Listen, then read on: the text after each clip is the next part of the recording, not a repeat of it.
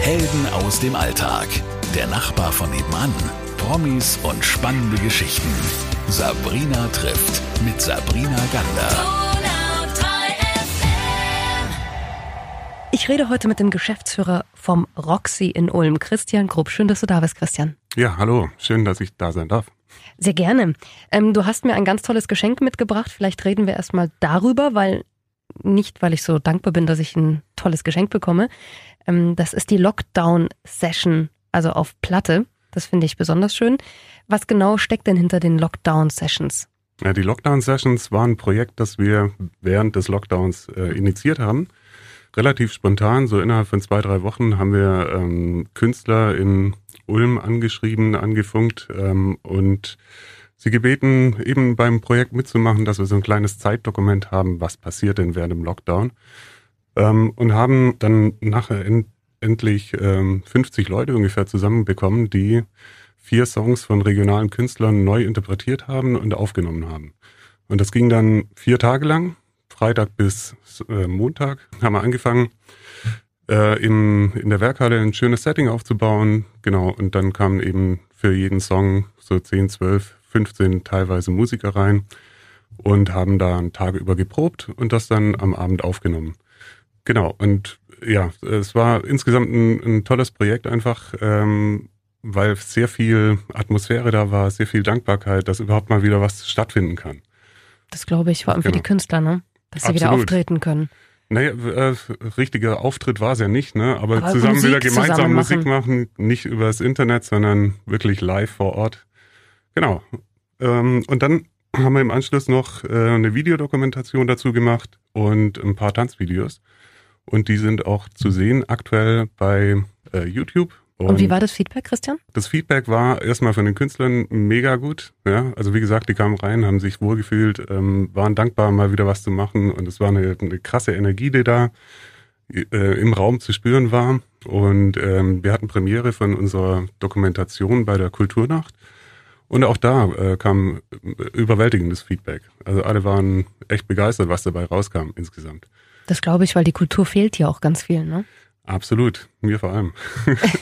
Das äh, glaube ich sofort. Äh, nicht nur dir, mir auch. Äh, und vielen äh, Solo-Künstlern, wie sie jetzt auf einmal bezeichnet werden, natürlich auch.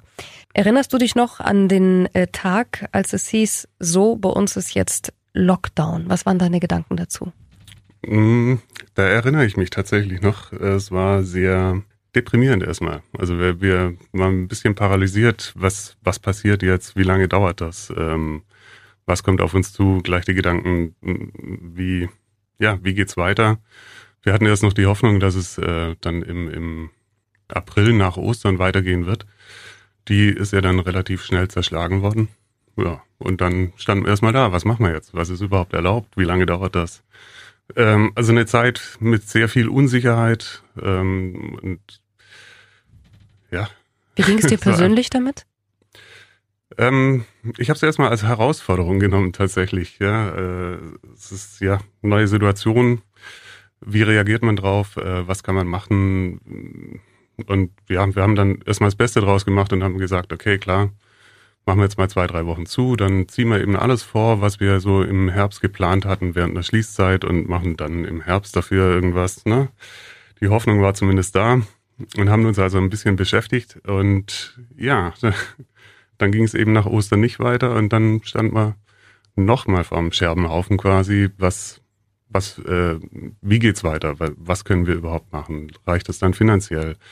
Wann können wir wieder Kultur machen? Und da kam dann zum einen diese Lockdown-Session. Also das war dann ein Projekt, das wir natürlich sehr mit Freude angegangen sind.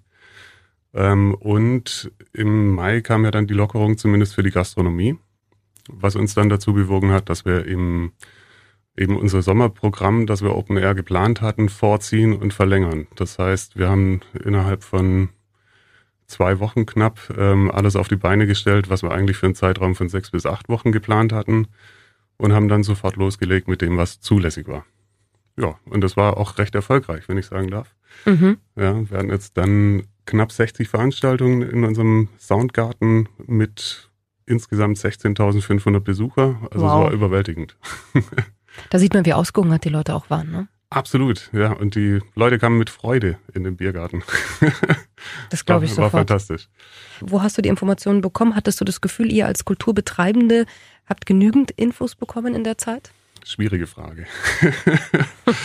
ähm, na, wir haben uns natürlich wie alle informiert äh, über ja, die Medien und natürlich dann die Landesseiten ähm, und haben quasi immer gefiebert, welche Verordnung kommt wann raus, mit welchen Lockerungen. Wir hatten auch Gespräche mit dem Land, mit dem MWK, Staatssekretärin Olschowski, ähm, hatten wir eine Konferenz im, im Mai, ähm, wo sie auch schon angedeutet hat, dass dann ab Juni wieder Veranstaltungen erlaubt sind, allerdings dann beschränkt auf 100 Leute. Ah, Das war so eine kleine Hoffnung, ja, aber nicht sehr zufriedenstellend. Und dann hat sich wirklich ja wöchentlich äh, alles geändert. Dann durfte man 100 Leute machen, äh, wenn dann Sitzplätze zugewiesen sind, 250. Ähm, es ist Maskenpflicht da oder hier. War alles ein bisschen, ja, durcheinander, sag ich mal. Durcheinander, auf jeden Fall. Ja. Wann hat sich das Durcheinander für dich denn ein bisschen aufgelöst oder ist es immer noch durcheinander? Na, es war eine schöne Zeit, äh, Juli, August, September, als die Verordnungslage einigermaßen stabil war. Da wussten wir zumindest, was wir machen können und wie wir es machen. Ähm, hat ja auch sehr gut funktioniert. Ähm, wie gesagt, 16.500 Besucher bei uns im Biergarten mit 30 Konzerten, 30 DJs. War ein, ein mega Sommer für uns. Und dann, ja, ging es schon wieder ein bisschen unsicherer weiter. Ne? Zahlen gehen nach oben, man weiß nicht, wie reagiert die Politik darauf, welche Beschränkungen kommen dann und äh, die aktuelle Lage ist jetzt nicht sehr vielversprechend, sage ich mal. Und wir mussten auch unser komplettes Herbstprogramm ähm, jetzt krass reduzieren. Also wir machen gerade mal ein Drittel von den Veranstaltungen, die wir normalerweise machen würden in der Zeit. Also Oktober, November, Dezember sind unsere mit auch die stärksten Monate. Das heißt, uns trifft es jetzt äh, doppelt in diesem Jahr quasi. Also März, April ist normalerweise auch die High Time. Und dann eben Oktober, November, äh, so wie es aussieht, Mhm. diese, genau diese Monate erwischt mit den Corona-Beschränkungen. Ja, ist ein bisschen deprimierend. Aber wie immer, äh, wir machen das Beste draus und äh, versuchen dann eben für nächstes Jahr ähm, eine gute Planungsbasis zu haben. Hast du das Gefühl, dass die Kulturbranche ein bisschen vergessen wird in all dieser Zeit oder dass, dass diese Bestimmungen vielleicht für euch nicht ähm, gerechtfertigt sind? Viele sagen ja, es ist nicht zielgerichtet, was äh, gerade passiert. Ähm, sehe ich auch. Ich muss dazu sagen, wir sind dankbar, dass wir nicht so hart getroffen sind, also von der finanziellen Seite wie, wie jetzt äh, komplett freie Theater oder ähm, eben Kulturhäuser. Ähm, wir bekommen ja Zuschüsse von der Stadt Ulm und vom Land Baden-Württemberg und kommen damit relativ gut durch. Trotzdem müssen wir normalerweise 70 Prozent von unserem Etat selbst erwirtschaften und das machen wir eben über die Veranstaltungseinnahmen. Und das bricht jetzt alles weg. Das heißt, wir kommen mehr schlecht als recht äh, dadurch. Trotzdem sieht es zum Jahresende jetzt relativ okay aus. Ähm, wie gesagt, im Vergleich zu anderen Häusern. Was aber äh, gut ist aktuell, ist, äh, dass der Bund ähm, doch jetzt äh, sehr viel Programme aufsetzt, Hilfsprogramme aufsetzt, die, die die Häuser unterstützen, zumindest jetzt pandemiegerecht, also mit äh, entsprechendem Hygienekonzept dann auch Veranstaltungen durchzuführen und das fördert. Wie reagieren denn die Leute darauf, dass sie jetzt auf den Plätzen mit Mund-Nasenschutz eine Veranstaltung anschauen müssen? Na, da haben wir jetzt am Samstag Premiere. ich bin mal gespannt, wie die Reaktionen sein werden. Ich äh, habe von anderen Häusern gehört, dass es äh, akzeptiert wird. Also die meisten haben damit kein Problem. Ähm, wenn man sich, glaube ich, an die Maske gewöhnt hat, dann ist es ja ertragbar. Aber ist sowieso nicht das gleiche Erlebnis, wie man sonst hat. Ne? Aber wir versuchen das Beste, dass es atmosphärisch eben doch ein bisschen Energie transportiert und ähm, ein schönes Erlebnis ist. Und die sind ja wichtig, die schönen Erlebnisse in dieser Zeit. Absolut. Die Frage trotzdem nochmal, äh, die ich gerade gestellt hatte. Hast du das Gefühl, dass die Kulturbranche ein bisschen vergessen wurde in all dieser Zeit, in all diesem Jahr? Ja, wie gesagt, es wird ähm, viel getan, ähm, was allerdings nicht, nicht wirklich ankommt. Ja. Hast du Ähm, Schicksale mitbekommen von Künstlern? Ich habe ja äh, viele Künstler im Freundeskreis, ähm, die ähm, jetzt tatsächlich ähm, Schwierigkeiten haben. Also ähm, gerade was, was die Zuschauerzahlen anbelangt, äh, sie können nicht in der Größenordnung spielen, die sie normalerweise spielen, haben dadurch natürlich Einbußen. Aber ich glaube, mehr betroffen sind tatsächlich die Leute, die im Hintergrund arbeiten. Also die ganzen Crewmitglieder, die, die Techniker, äh, die Lichttechniker, Tontechniker, die äh, Caterer etc., ähm, denen halt komplett alles wegbricht. Und da gibt es eben sehr viele Solo-Selbstständige, also Freiberufliche, die, die für uns arbeiten auch. Wir versuchen denen halt so viele Jobs wie möglich zuzuschieben. Ähm, das äh, klappt aber nicht bei allen. Und genau die äh, wechseln jetzt auch teilweise ihre, ihr Berufsbild, ja, einfach weil sie keine Kohle mehr haben. Und eben auch nicht ähm, dann in äh, die, die äh, Arbeitslosigkeit gehen möchten. Was würdest du dir denn wünschen für die nächsten Monate? Dass ein vernünftiger Dialog ähm, startet und da eben auch zielgerichtet dann schnell und unkompliziert äh, Hilfen bereitgestellt werden, gerade für die Solo-Selbstständigen. Wie sieht der denn aus, ein vernünftiger Dialog? Ein vernünftiger Dialog heißt erstmal ähm, zuzuhören, was brauchen die Leute überhaupt. Ja, also es, es gibt ja viele Hilfsprogramme, die dann irgendwelche Fixkosten ähm, ja, abdecken oder äh, fördern, ähm, was viele eben einfach nicht haben. Ja, weil das, ähm, der Arbeitsplatz ist dann halt in den Häusern. Ähm, zu Hause hat man dann kein Büro oder ähm, bestenfalls hat man noch einen Proberaum, aber das bringt ja nichts. Man muss ja von irgendwas leben und das genau fehlt. Mhm. Ja. Das würdest du dir also von der politischen Seite wünschen. Auf jeden Fall. Was kann denn die gesellschaftliche Seite oder was kann denn die Gesellschaft an sich tun?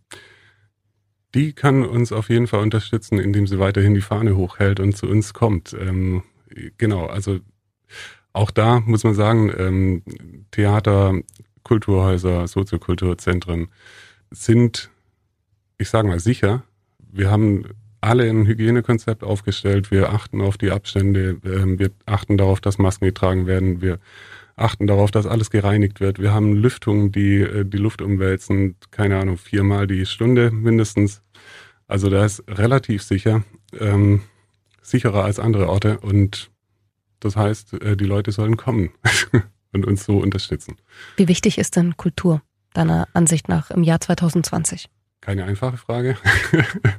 Natürlich sehr wichtig. Also äh, Kultur hat ja auch den, den Auftrag, ein bisschen das Geschehen zu reflektieren. Und wenn das nicht mehr stattfindet, dann hat man da keine, kein Korrektiv mehr, das, das er irgendwie mit eingreift. Deswegen freuen wir uns, dass es nicht nur euch gibt, sondern alle anderen. Und wir hoffen natürlich, dass das auch weiter so bleibt, dass der Zusammenhalt auch da ist und dass auch viele weiterhin äh, sagen, egal, ziehe ich halt eine Maske auf, aber Hauptsache, ich habe mal wieder einen schönen Abend, ich erlebe mal ein bisschen Kultur. Vielen Dank, Christian Grupp, der Geschäftsführer vom Roxy Ulm und ich drücke euch die Daumen, dass es trotzdem ein guter Herbst und Winter wird. Ja, vielen Dank. und das nächste Mal, wenn wir uns sehen, reden wir über noch bessere Zeiten. Hoffentlich. Danke, Christian. Danke. Helden aus dem Alltag. Der Nachbar von nebenan Promis und spannende Geschichten.